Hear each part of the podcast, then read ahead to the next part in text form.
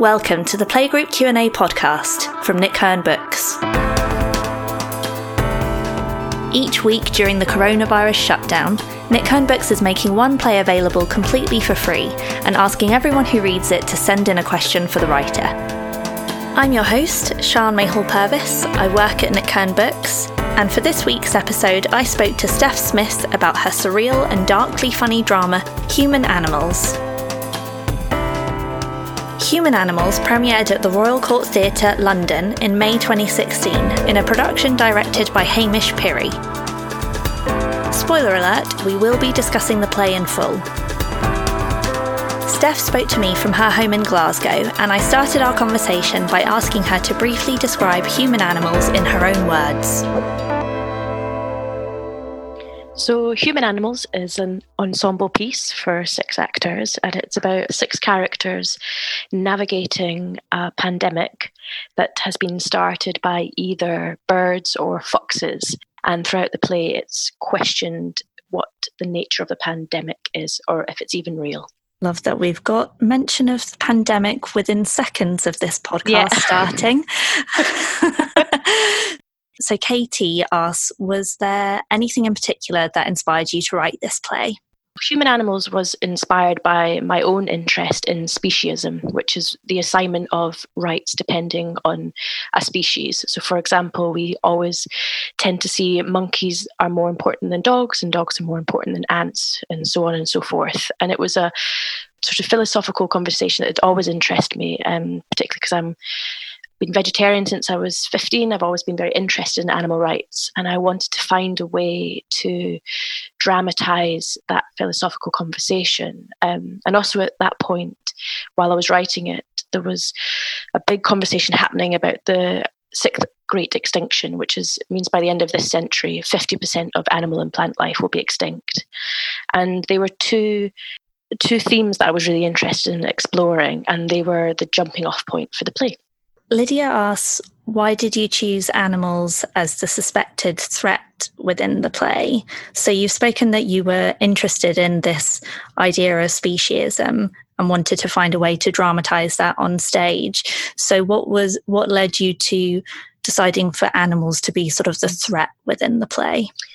So um, I've always had an interest with animals on stage, whether it's people using live animals or whether they're metaphors for a greater conversation. And it's certainly something that I've used throughout my works. For example, with Swallow, um, we had a character who was obsessed with birds and literally imagined a pelican in their life um, as a metaphor for their own mental health.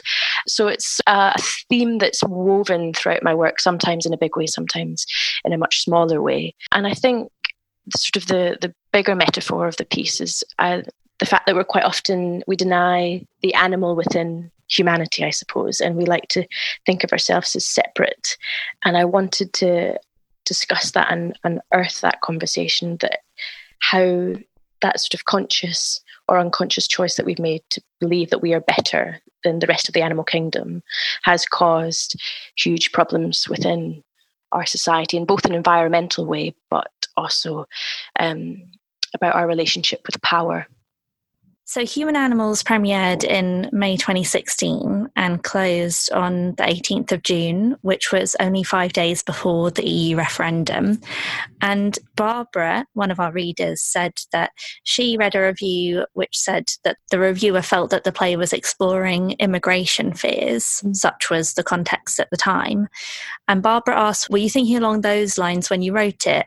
Or were you also thinking about our environmental crisis? I sort of want to flip Barbara's question around because you've spoken about how animal rights have affected your writing of the play, but did that context of immigration and our EU membership come into your writing as well?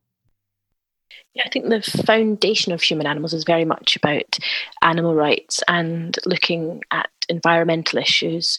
But I think that rhetoric um, that came in while I was writing it about, so for example, those horrible articles that existed about cockroaches coming in from, you know, moving across Europe.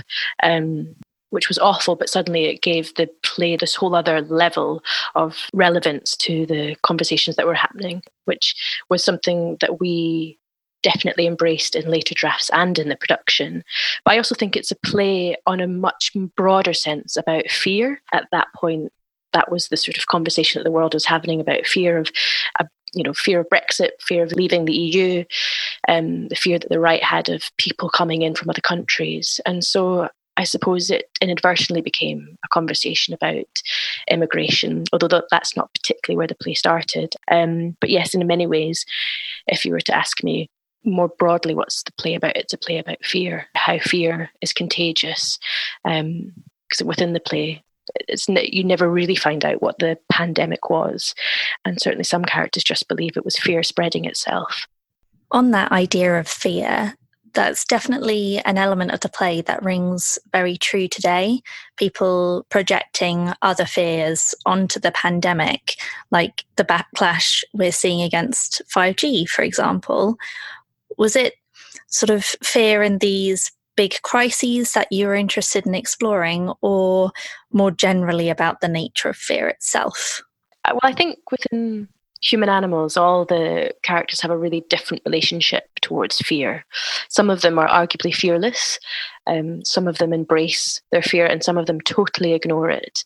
You know, there's a line in the play from John where he said, "I, I thought it was supposed to get less frightening as you got older," and it's this idea that we can somehow shelter ourselves from the, the worst the worst of it and whatever it may be um, and certainly the idea behind using animals within the play is this um, not invisible threat, but a threat that we can't control and one that we thought was harmless. And suddenly, all these, you know, the birds and the doves and the hedgehogs, you know, everything that we thought was once banal actually is, has become a threat to us. And I think that's something that, even I would say, in the last 10 years, with how the media portrays news stories, quite so often the angle is what we should fear and how we get through the fear. Um, and I think that's unhealthy for us. I don't think we have quite worked out how to navigate that as humans. I think things like social media, though there can be forces of good, I think that sort of rapid intake of news that so often is filled with fear and or anger. I think you know our our poor sort of animal brains aren't aren't yet designed to cope with that, and I think that's so often the trigger to people having poor mental health, and that's something that I suppose the place begins to look at is how how the character's ability to cope is linked with their ability to to say that I'm scared or to deal with their own fear, and I think that is something that to to lesser or greater degrees in a lot of my work. Though there is, of course, a lot of darkness in the play, there's also humour to be found. And in terms of striking that balance in the tone, Sarah asks How important is humour when writing a dystopian landscape? Well, that's a good question. I think, you know, I never ever think of myself as a comedy writer. I think that's a different skill set. Um, but there's quite often dark humour or wit in my work. Um, I think I'm always keen to balance out bleakness with humour, um, because I think if you have light there, it makes the darkness darker, it makes the lightness lighter. Um, so it's about balance, and also I think it's about ensuring that there's a humanity to the characters, um, and I think humour or wit is a really lovely way of inviting an audience into the journey of the play, but also of warming them towards the characters.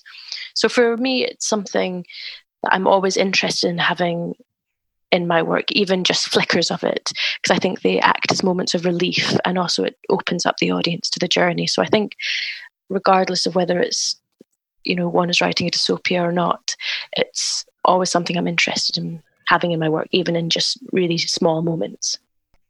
At the start of our conversation, you described human animals as an ensemble play, but Liz asks Did you connect with any one character in particular? I think I always connect with all of my characters. Um, some of them more than others. It was funny in rehearsal. I remember so Hamish Pirie directed the premiere production at the Royal Court. And I remember having a conversation with him in the middle of rehearsals. And there's a character called Alex, who was a young woman in her 20s. Um, and at that point, I was a young woman in my 20s.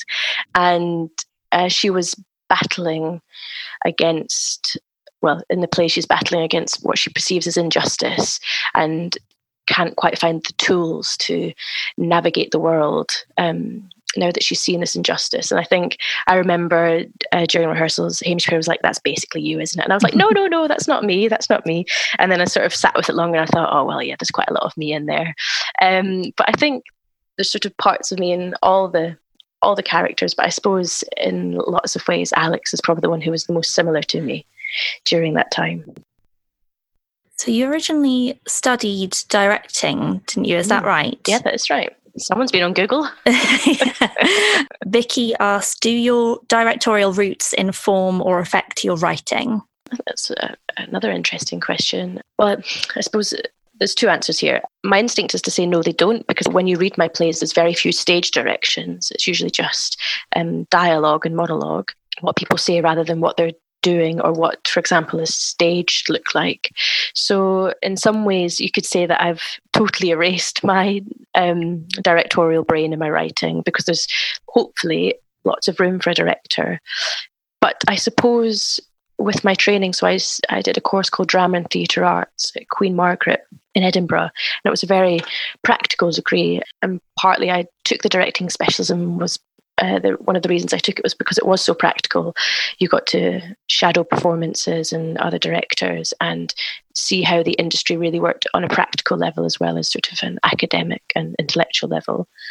And so, in some ways, that's totally informed my journey into theatre because I do feel like I have a good understanding of everybody that it takes to make a play. Um, but in the writing of a play, I don't think it has affected me in a massive way. We have a couple of questions about the sections of unassigned text which are in italics. How should I refer to those sections? In the rehearsals for the production at the Royal Court, we called them the blink sections, um, which I, I can't quite remember how we came up with that name, whether it was something I gave or we sort of agreed on collectively. Um, because the thing that they represent is or one of the things they represent, because I think they can hold lots of meaning, hopefully, in them. But the sort of avenue that we took to understanding them collectively as a company um, was that there are moments that you let the fear in of what's happening in the outside world and you just have a blink of despair or anger and then you know the the rational part of you is able to push that away and down. And so we call them the blink moments because there's sort of a blink of, of emotion. Um, and that's how we came up with that name, yeah. And we had two questions about these sections, the blinks, from two different readers, both called Josh. Um, so the first Josh asks, How did the lines moving across the page affect the performance? And the other Josh asked how were these sections performed in the production at the Royal Court? So the lines were assigned by the director Hamish Pirie, and from what I recall in those rehearsals, um, we did lots of different experiments of how they might be done. So, for example, one person saying all of them, or two or two people saying all of them, and because they sit in very particular moments in the play, it was they were quite often defined by the scene that came before and the scene that came after, and all of them were done by everyone. Um, some people had more lines than others, and in regards to sort of the formatting in the play, um, the written play, how that was reflected on stage was about, I suppose, the maybe the best way to understand it sort of major notes and minor notes, almost like sort of vocal choreography, if you will. Some of them were said, um, I suppose in layman terms, louder. Some of them were softer. And it was about, you know, it was very much Hamish's call about where he wanted the audience to focus in on those moments. Mirren also asked, did they come about naturally through your writing process? Were they always a part of the play? Yeah, the um, the blink moments were definitely always part of this play. The first draft was actually written while I was attending um, a writers' group at the Royal Court, and the first draft of the play was much wilder in many ways. Um, it was, I think, hundred scenes um, that were not, I would say, as narratively structured as this version of the play is, or the production version was.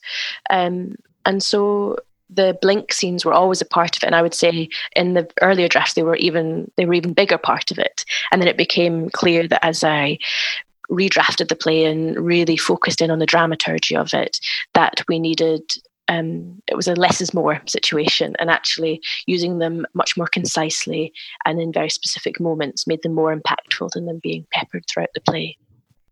Ruth asks at the start of the play the different scenes are quite distinct, but as the play progresses and the situation gets worse, this structure starts to break down and scenes begin to blur together. What was your thinking behind this? Yeah, I think that's a really astute observation. The idea behind that was that the play begins to become infested by its own ideas. And so the very sort of clear cut scenes at the start slowly start to merge and smudge into into the blink scenes and the scenes start to blur into each other because this idea that the world on the outside um, is encroaching in on them and that their world is getting smaller and smaller and more enmeshed, but also that the ideas and the fear are starting to pollute the play itself. So everything becomes much more saturated and less defined, which is an idea that I suppose is also in the play itself. So everything it becomes inseparable, I suppose. It's the best way to put it. Mm. For me as well, it, it started to feel that everything was, you know, closing in on everyone. It all was becoming the tension and the sort of claustrophobia of everything is starting to, it amps up as the play goes on. And those, yeah, as you say, those scenes are kind of all encroaching in on each other. Mm-hmm.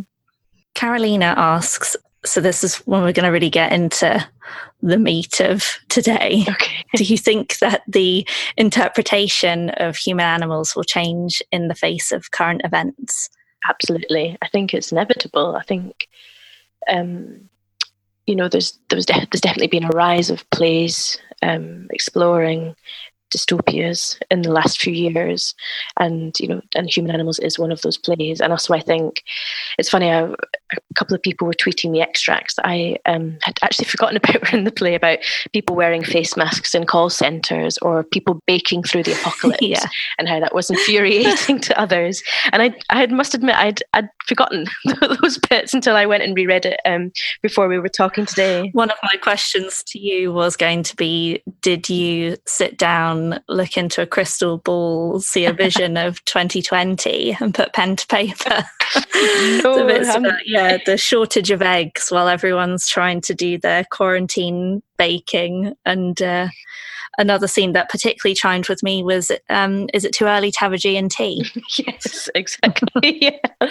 yeah, I think um, I don't really know what this um, moment in time will mean for human animals in the future. Whether people will suddenly want to look at it and do it, or whether it might be it might suddenly feel too on the nose. I think I had never really envisioned it being so close to life. If I'm being honest, um, it's quite it's an it's an unfortunate thing, that's for sure. And so I think the reading of human animals will change because the world has changed, um, and I think with any seismic event, it throws up new meanings for plays, which I think is a wonderful thing um, because so many plays are about a moment in time, and then when you look back and realize that they're still so prescient, um, it's a it's an exciting thing. Um, but yes, I must admit, I'm I'm sorry that human animals is suddenly so true to life. I think it is interesting because all of the conversation that people have been having around, I suppose, particularly disaster films and post apocalyptic fiction of all kinds. People are like, well, if if any of those stories are to be written in the future now, they're going to have to include all these bizarre little details like toilet roll hoarding and all that sort of thing. But it it seems so uncanny to me these quite small details in human animals, which have been accurate to our current experience. And I mm. think those, yeah, those moments were sort of particularly, um, they're just unnerving when reading them now, reading them in the last week. And we've been trying throughout the play group to, mm. we've been particularly drawn to plays that will have a slightly different resonance now. And yeah, with human animals, that is particularly yeah, it's just quite a gut punch how bizarrely close it feels to what we're living now. Yeah, you know, I, I, suppose the other thing to say is during the when while I was writing this play, I was doing lots of research into pandemics, and so as much as it might feel like I have a crystal ball, actually, some of the choices that I made in the play were just riffs on things that had already happened to a smaller degree. So, for even for example, I grew up during the foot and mouth crisis in a rural community. So, the idea of you know dipping your shoes into um, I don't I, I couldn't name what it was, but a sort of antibacterial solution before going into the local co-op became normal. And it's, you know, in the piles of burning animals and cows, that became our new normal. And so this play is also inspired by those events that I experienced as a teenager growing up in rural Scotland.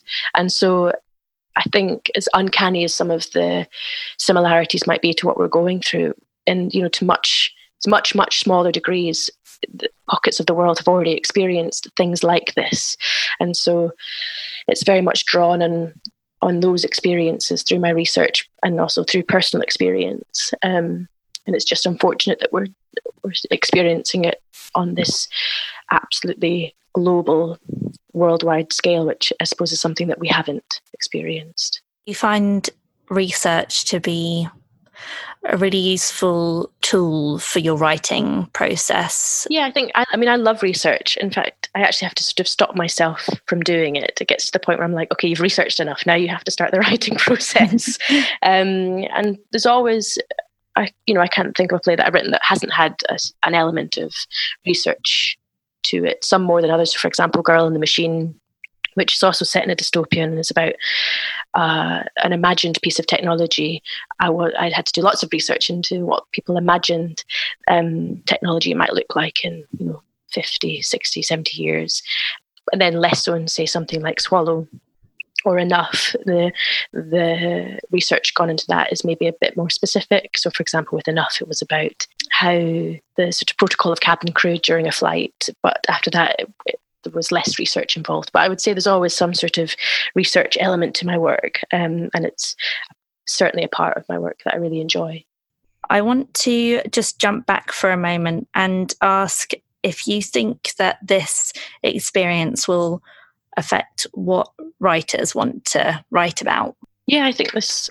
I think this will impact writers, and I think in a practical way and in a sort of more philosophical way, in a practical way, I think it will be a while before newly commissioned work hits our stages because there's going to be a backlog of things that were meant to happen this year and can and will be transplanted into next year, and that will have ramifications for the following year, and so on and so forth.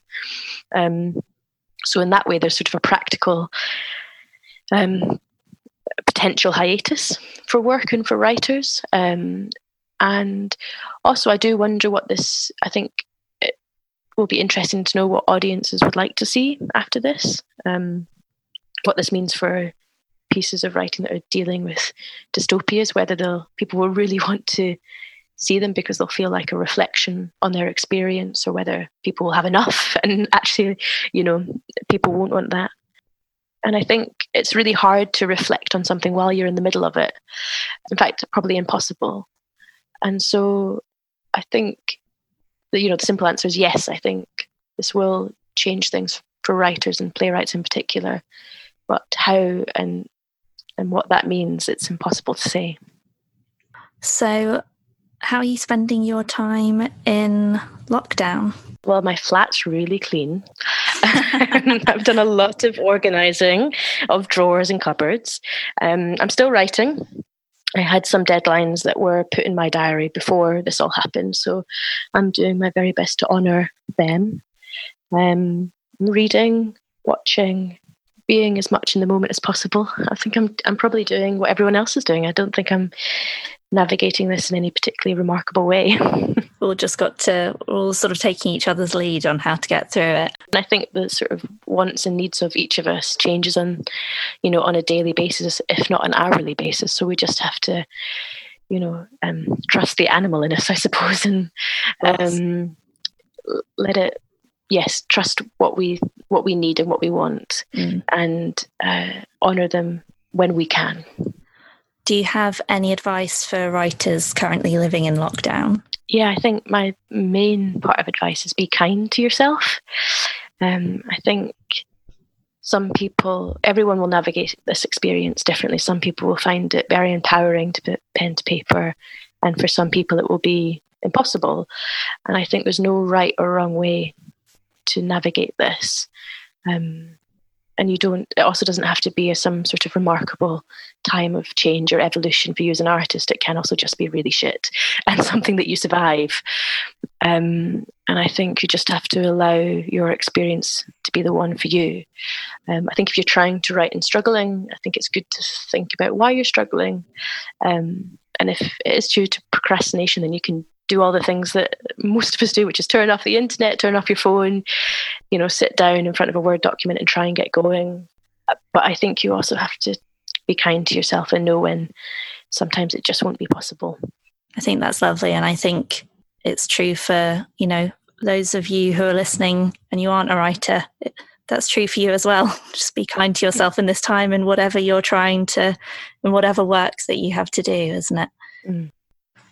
Though, of course, if you do turn off the internet, you'll be missing another eerie parallel between human animals and the world today. All of these wonderful and bizarre stories of animals sort of running loose around cities and towns. Yeah.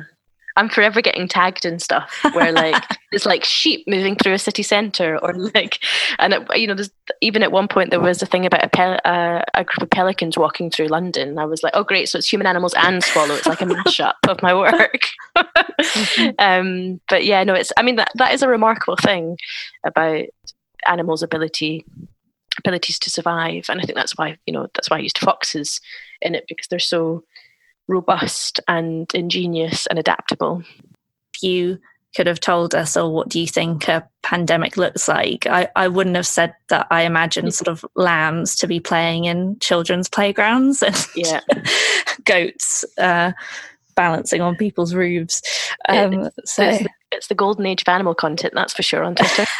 absolutely, absolutely. Thank you so much for speaking to us today, Stef. It's been really lovely to talk to you about human animals. Thank you, Nick Hern Books, for having me and for your continued good work throughout this strange and surreal part of history we're living through. Thank you very much.